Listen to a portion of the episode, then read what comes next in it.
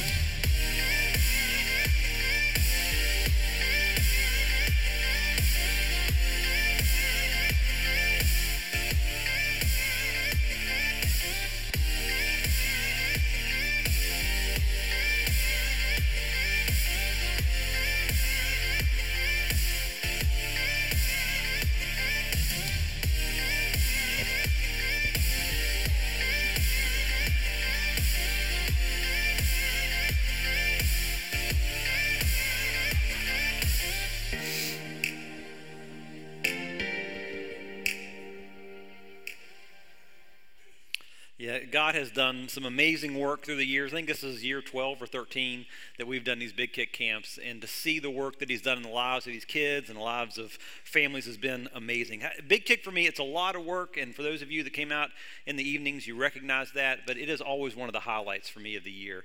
Uh, this, this was the first year that we had a camp down in Barboursville, So Sarah and I took our kids down that way it was just a lot of fun because most of the folks down there I didn't know, so be able to talk to some of the parents that live down that way. But then just hearing the kids laughing and hearing the kids competing and learning about who God is, it's, it's a real thrill. So if you volunteered in some way this week, whether that was set up and tear down or snack team, or maybe you, you were one of the coaches, thank you. I mean, you. You had a huge, huge, huge impact in the lives of these kids, in our community, and into these families. So thanks for that. Well, we are in our summer sermon series called The Other 316s. I think most of us in the room are familiar with the granddaddy of them all, John 3:16, but we probably are not as familiar with some of the other 3:16. So we're taking a look into, into some scripture, looking at some of these other third chapters of some of the, the, the books and the letters in the Bible, and learning about these little brother 316s and how they apply to our lives and how they apply into our relationships. And this morning we are looking not at John 3:16 but at 1 John 3:16. This was a, a, little letter that the apostle Paul, the, the apostle John wrote. The same guy who wrote the Gospel of John wrote this letter. And at this point in his life, John is well into his 90s and he is now the last of the original disciples. The other disciples have been martyred, and John is the only one left. So he would be had kind of a celebrity status in the early church. People would be coming and asking all kinds of questions and wanting to hear his firsthand accounts of what it was like to walk with Jesus. And now, as he, as he nears the end of his life, he wants to make sure that he passes along and that he encourages and reminds this next generation of believers what the Christian faith is all about. And this is one of the things that he says in 1 John 3:16. He says, "This is how we know what love is. Jesus Christ laid down his life for us, and we ought to lay down our lives for our brothers and sisters. That the life, the Christian life is meant to be, the Christian faith is meant to be all about love. And, and while the original manuscripts don't have the chapter and verse designations like we have in our, in our modern Bibles, it's always been striking to me how there's this real close interconnection between John 3.16 in 1 John 3:16. John 3:16 for God so loved the world that he sent his only begotten son that whoever believes in him would not perish but have eternal life. It John 3:16 is all about how do we make right our vertical relationship with God, and 1 John 3:16 is all about how do we make right our horizontal relationships with others. John 3:16 talks about how Jesus' death paved the way for eternal life. An eternal life that, that doesn't begin at death, but that begins a new life when we place our faith in Christ. And then 1 John 3:16 tells us what that new life should look like. That we are to learn how to love like Jesus loved. John is telling us that the number one goal of a believer is not to pursue happiness or success or comfort or fun, that the number one purpose that God has for your life and my life is to learn how to love. Everything else is secondary. That is, that one day we are all going to stand before God, and the question He's going to ask us is Did you learn how to walk in my love? Did you learn how to receive my love and get eternal life? And did you learn to love other people? Because that's the only reason why I left you here. And if you miss that, you've missed everything. And the word that John is using here is a very specific kind of love. The Greek word is agape love. It's this unconditional love. It's different from what we see in the world. From the world's perspective, oftentimes love is conditional. It's conditional on how I feel, it's conditional on how other people are acting. When someone is kind to me, it makes me feel loving. And as a result, I will be kind in return. And likewise, if someone hurts me or, or someone hurts someone that I love, my tendency is to withhold love from them and quite possibly to hurt them in return. Hurt people, hurt people, they say. And maybe you've had that experience in your own life that, that your heart gets dinged because of what someone says or what someone does, and you start harboring this hurt. You start harboring this, uh, this bitterness and this anger. And what happens at some point in your life, you hold on to this thing until it comes out. And you either hurt them in return or you hurt other people. Hurt people, hurt people. So here's what I want us to do this morning as we get started. I want you to think of someone in your life right now that you're struggling with.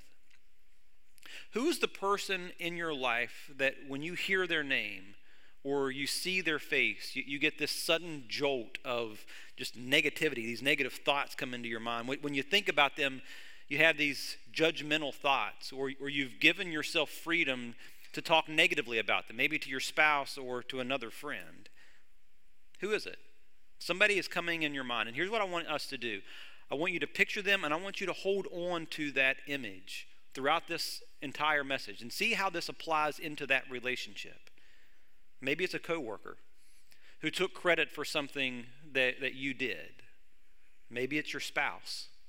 And right now you, you've kind of hit a, a tough season in your marriage for whatever reason. Maybe it's your ex. And they, they've drug your name through, through the mud. It, it could be a friend who's talking behind your back. It could be a neighbor. It could be a family member. But who is it? When you think about them, what's now going on inside of you? Isn't it true that, that when we have these struggles in some relationships, when we think about them, it, it chases away our joy? And, and my thoughts just get controlled by hurt and by anger and by bitterness. I, I have these, maybe you do too, like, like these anger fantasies play out about how I could get back at them. Your, your heart rate increases, your anxiety level and your stress level goes up. It, and there's a small part of us that dies when we have these relationships that we're struggling with. And the hurt is real. And, and it's probably even justified, but our response doesn't have to follow. It, it doesn't have to be that hurt people inevitably hurt people. We don't have to walk through life being controlled by our hurt. John is going to paint for us a better way to live. So we're going to back up a few verses and work through this passage together. In verse 11, John says, For this is the message that you heard from the beginning, that we should love one another.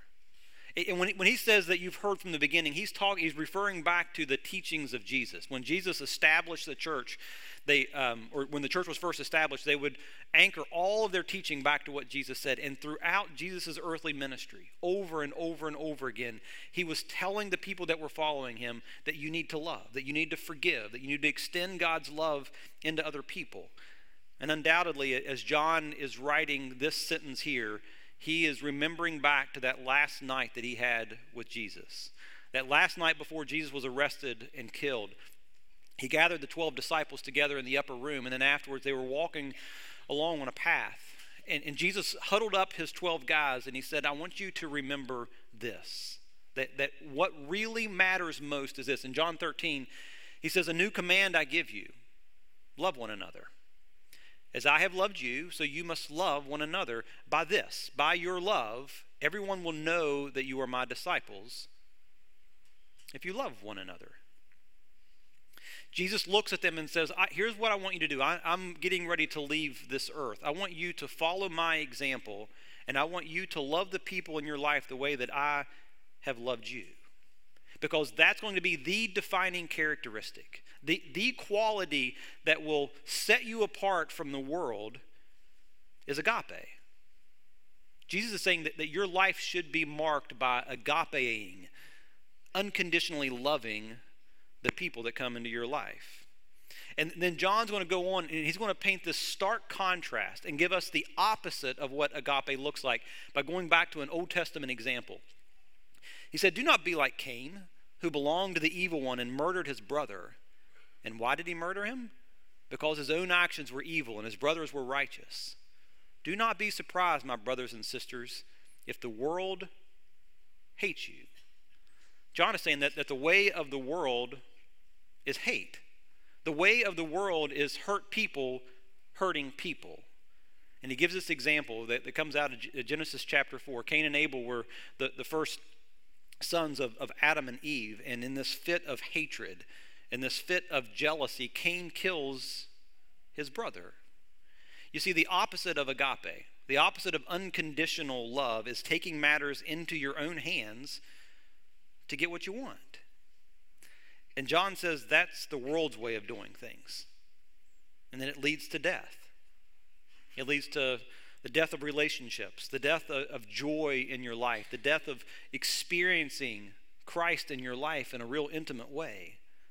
So he says, don't do that. Don't be like Cain. Don't get so focused in on yourself and act like the world and get in this vicious cycle of hurt people hurting people, of hate leading to more hate. You got to be different than the world. And instead, he paints this stark contrast and says, No, this is what a life looks like that, that is living in response to receiving God's love in their life. And that is that loved people love people. And now John is going to uh, give us four really practical handles that we can apply to our lives and, and learn what it means to grow in our love for people, to grow in this agape love toward others. So in verse 16, we'll go back and, and now start gathering some of these ways we can apply it to our lives. This is how we know what love is. Jesus Christ laid down his life for us, and we ought to lay down our lives for our brothers and sisters. I know in my life um, that, that the real test for my love oftentimes is how I treat the people around me. Um, and John is reminding us that we are to follow the example of Christ's love, this selfless, sacrificial servant's heart toward other people. And, and I don't think that he that John is saying that we literally have to lay down our lives for others. I actually think he's calling us to something that's much more difficult. If you're taking notes, the first way that we can grow in our love for others is that we need to sacrifice our preferences to serve the people around us. Um, for me, oftentimes the, the real test of love is not these big, grandiose gestures, but it is the small things of laying down my preferences, laying down what my opinions for the sake of serving somebody else in my life. Um, and I think that if we can get into that habit, if we can get into the habit of saying, I'm going to lay down my preference, I'm going to sacrifice what I want to do in order to serve others, what will end up happening is our ability to see people for what they are and to grow in our love towards them will greatly increase. Uh, Paul in Philippians 2 talks about what this servant's heart really looks like.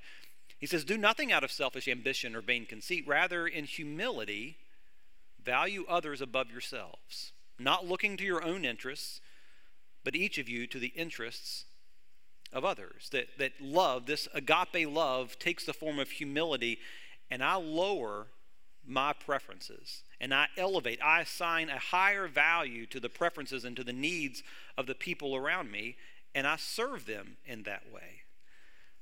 That's not real easy to do, is it? But, but this attitude of humility, this attitude of elevating others above ourselves, it reaches into every area of our lives. Some of us need, I think, to, to tape this onto our computer screens. And before we fire off that Facebook post or, or comment, or before we fire off that email or, or send that, that text out, that we need to slow down and say, no, I'm going to assign a higher value to their opinion.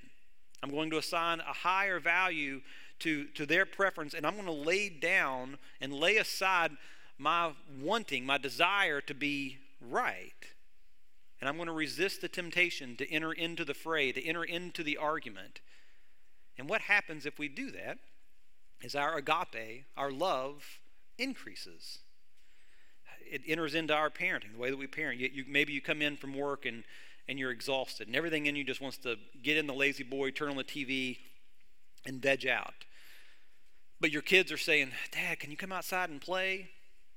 And what this humility does is we, I, I'm going to assign a higher value to their need I'm going to turn off the TV and I'm going to go outside and give them my time, give them my attention. Or, or how about this one? You, you're leaving out of the parking lot here on a Sunday morning. Yes, we watch you guys as you're leaving. and instead of trying to force your way out and get out of here as quickly as you can, you say, No, I want to elevate. I'm going to assign a higher value to someone else's time, and I'm going to let them go out. This is huge in, in marriage as well. I mean, it, it, we all go through seasons, or a lot of us go through seasons where, where you have the newborn and, and they aren't really wanting to, to sleep at night. So, what this attitude is, is that when the baby wakes up and, and your wife or your husband has gotten up the last few times, you say, I, I know I'm tired. I'm dead tired. But I'm going to assign a higher value to my wife's sleep than mine. And I'm not going to act like I didn't hear the baby this time around. I'm actually going to get up and I'm going to change the baby's diaper and, and take care of him. So go through your relationship circles and start asking the question where am I right now?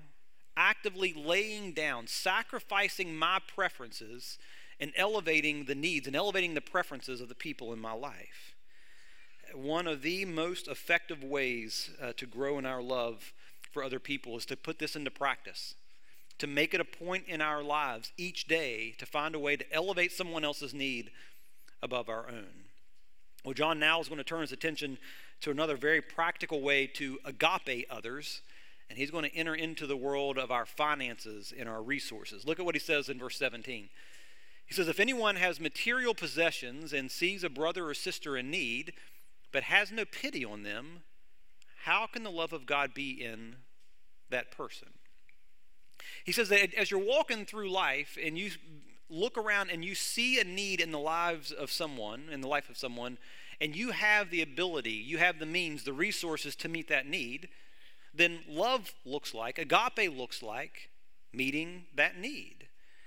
And I think the, the key word in this verse is the, is the word see. Because I know in my life, I, I can get so self absorbed and so focused on when my life and my plans and the, the busyness of life takes over. And, and i often can go through life and not see not recognize some of the needs right in front of me. But if we want to grow in our love for people then we need to train our eyes to be able to see the needs of others that we need to make it a point in our prayer life to say god open up my eyes help me to, to really see the real needs in the lives of people and if i have the ability the resources to meet it that i'm going to act on it the, the second way, if you're taking notes, is that we need to give generously to bless someone in need. And this is a hard one. When we start talking through what it means to be generous to, to, to folks and to, to meet uh, physical needs with our resources, with our finances, oftentimes the question that comes into our mind is okay, wh- where do we draw the line then? Does that mean we, we never go on a vacation as a family? Does that mean that, that we never go out to eat together as a family? Uh, does that mean that I need to go, in, go on every mission trip or to adopt every orphan or, or ad- adopt every compassion kid? Where's the line between taking care of me, taking care of my family, and, and fun and enjoyment, and meeting the needs of the world around me? And there is not a clear cut answer to those questions. Those are very valid questions. But I, what I would say is wrestling with that question, holding your life in that tension and recognizing that will, will grow your compassion, will grow your ability to see, and will grow your agape love towards other people. But let me maybe give us a couple of guidelines that might help us enter into this tension and give some clarity. The, the first is I think that we need to define what is enough in our lives. We go through life, and at times we will have these seasons where God blesses us with more than enough. That, that we have an unexpected promotion or we, we get an unexpected bonus that, that comes our way. And what John would say, and what John would challenge us to do, is to ask the question why? Why do I now have excess in my life? What, why do I have more than enough, beyond enough in my life? sometimes that, that excess, that, that blessing that comes into our lives is not for our consumption. Sometimes that comes into our lives not to elevate our own standard of living, but rather it is God's way of putting additional resources into our lives for the express purpose of meeting a need in the life of someone in our circle of influence. God blesses us to be a blessing to others. And what that means is that we have to consistently and constantly go before God and say, God, this is all yours. Everything that you've given me is yours. How do you want me to spend your resources? What are the needs in the world around me? You have given me enough, and you have given me more than enough. Yes, I, I have some needs. My family has some needs. But I also know that you probably didn't give me all of this just for me. So open my eyes to be able to see how this might be resourcing someone else.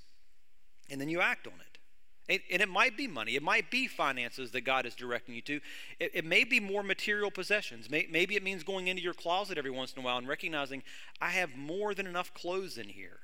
And you thin it out and, and you donate it and you give it away. It, it might be that, that you donate furniture or a bed, whatever it might be, but, but to look but, but to give some thought and say, I know that I have enough now. And so when I have more than enough that comes into my life, I'm going to make it a point of saying, God, why? Why have you given me more than enough? And find ways to distribute that. The other is to have this mindset of do for someone what you would like to do for everyone. Uh, there's a big difference uh, between loving everyone and loving someone when we talk about loving everyone, it, it looks it's almost too big, and we get paralyzed in trying to understand what does that really mean to love everyone. And it seems theoretical and it feels kind of generic. But what God calls us to is instead of loving everyone, to say, I want you to love someone. And then I want you to love another someone. That we actually have a face and a name that we are trying to love. I can't sponsor every compassion child, but I can sponsor one. I, I may not be able to, to clothe or, or to, to give some food to, to every homeless person that I see, but I can help one. If they come across my path and I have the ability to do it, then, then I should. John reminds us that, that one of the ways that we can agape the people around us is to keep an open hand on our money and our resources and to consistently go before God and say, This is all yours. How can I love the people around me? How can I meet the needs of the people around me? And then John continues in verse 18. He says, Dear children, let us not love with words or speech, but with actions and in truth. John is saying that, that love is, is more than uh, an emotion, that it's more than an attitude, it's more than, than a feeling or a sentiment that we need to understand that, love is a verb. Love is in action, love is visible to the outside world. If you're taking notes, the third way that we grow in our love for others is to act regardless of feeling. Love, agape love, doesn't wait on a feeling before it acts. Uh, in fact, I would say acting in love when you don't feel like it is the highest form of love. It's a much more mature form of love. It, it's easy to love somebody that is easy to love. If someone is kind to me, it doesn't take any effort on my part at all to return kindness for kindness.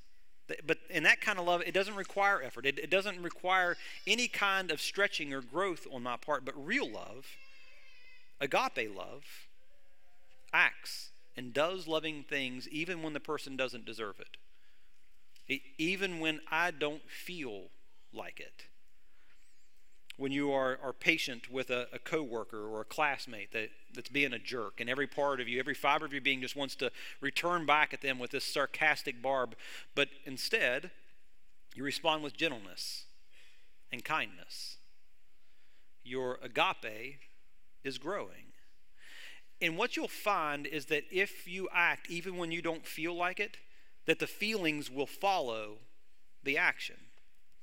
Some of you are in a marriage right now that, that the flame has gone out, that the home feels a little bit chilly right now. And, and maybe you are committed to the relationship, but you're just not really feeling it much anymore.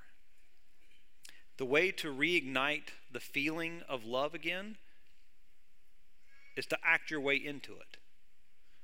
And it honestly doesn't really matter what it feels like to you right now. It doesn't matter that you don't want to do it. If you will do those things, if you will look into the life of your spouse, see the needs that he or she has, and then seek to meet them, if you act lovingly, the feelings will follow. The only way that we get better and stronger at anything is to push through resistance so, those times when we don't want to love the people in our lives, those are really just strength tests to, to see how strong our love is. God wants us to live by faith, not based on feelings.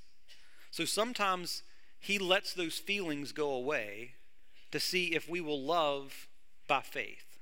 If we will be obedient even when we don't feel like being obedient and loving the people around us.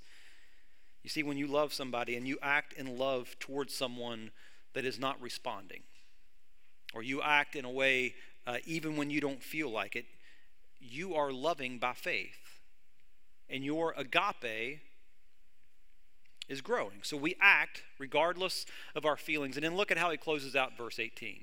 He says we're, we're to love not just with actions, but also in truth.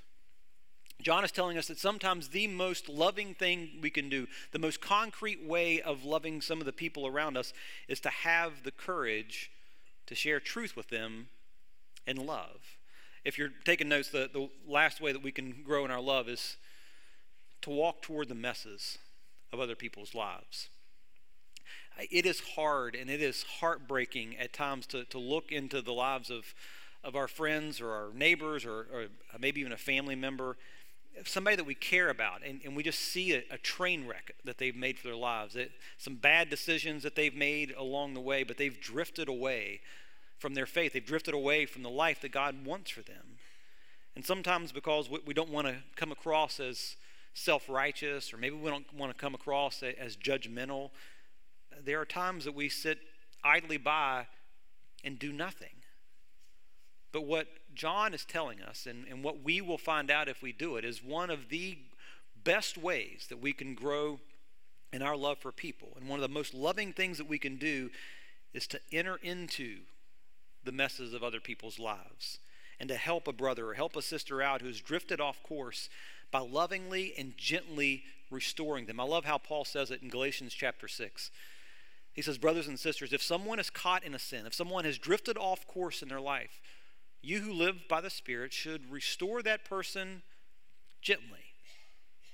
But watch yourselves, or you also may be tempted.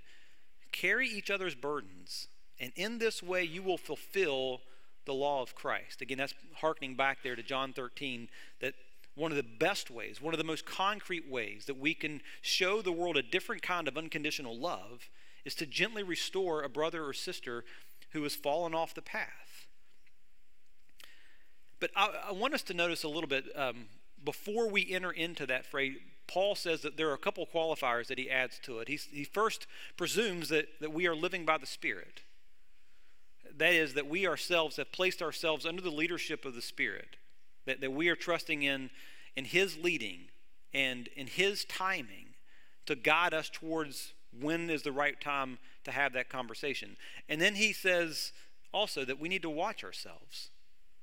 That is, that before we go pointing out the faults in someone else, that we need to do the hard work of allowing the Spirit to convict us of some things in our lives, that, that we are looking and making sure that our motivations are pure, that we don't have this, this self righteousness that, that is trying to drive this conversation where we just want to be right and rub their nose in it.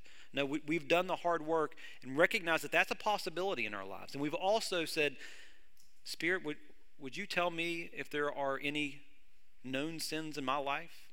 And that we've done the work of confessing and repenting of any of the known sins. And then, and only then, after we have placed ourselves under the leadership of, of the Spirit, are we to go and attempt to restore and to share the truth of God's word into their lives. Because after we've done that, our hearts will be full of compassion and gentleness, and we ourselves have received grace before we can extend it to them. So as you look into your life, do you have someone that, that you love that right now their life is out of kilter? And maybe there's an area of their life that's just unraveling in some way. A powerful way to grow and to show agape love is to enter into their lives, to enter into that mess. And by the power of the Spirit, share truth and love. And to gently restore them. And to walk with them for a season. Paul talked about carrying each other's burdens for a season. What that means is you go in and, and you help them up for a little bit. You carry some of the weight, perhaps, of some of the consequences that have come into their life. That you are an encouragement for them for a season until they get their legs back under them and they can be restored fully back onto the path that God has for them. That's what love does. That's what love looks like. And that will grow our capacity to love other people in our lives. My hope and, and prayer for us as a church is that we would be known for this kind of love, this kind of agape, unconditional love. I know in my life, I, that's what I want to be the marker of my life. That when it's all said and done, that people would look at my life and say, he loved well.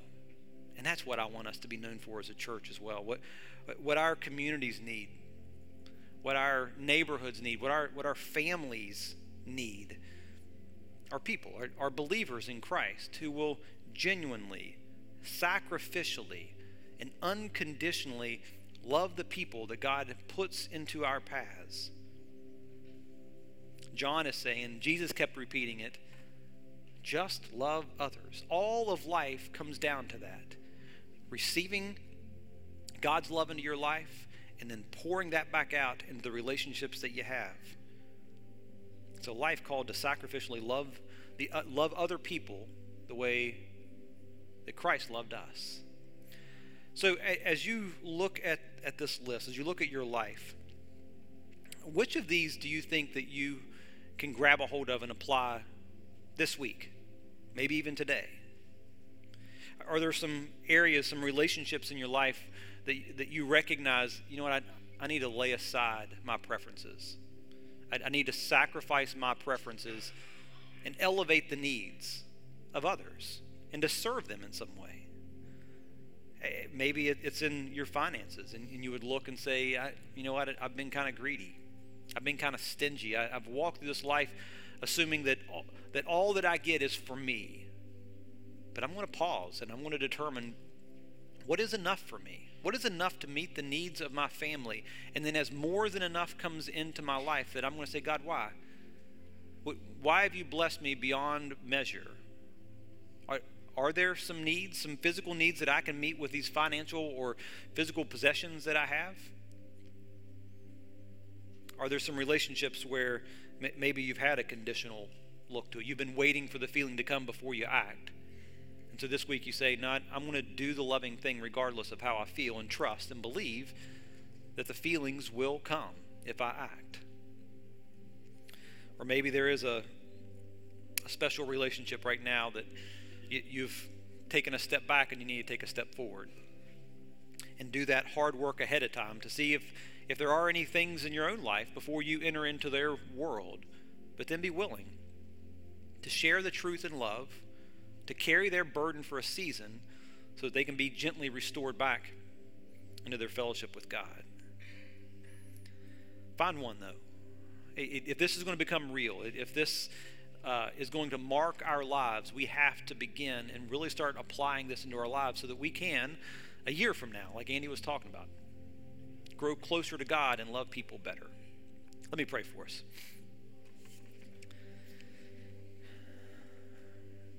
Father, thank you for um, for the reminder of, of, what you've called us to, that, that you have simplified what our lives are to be about by saying, Walk in my love for you, and then love the people around us. God, as we think about the grace and the sacrifice that you displayed towards us on the cross, and as we begin to look at the relationships that we have at, at home and at work and in our neighborhoods, on the ball fields. Help us to find a way to model that, to live our lives in response to what you've done for us. Because you, you tell us that that is the way that people will know that we are your followers. So open our eyes to see the world as you do.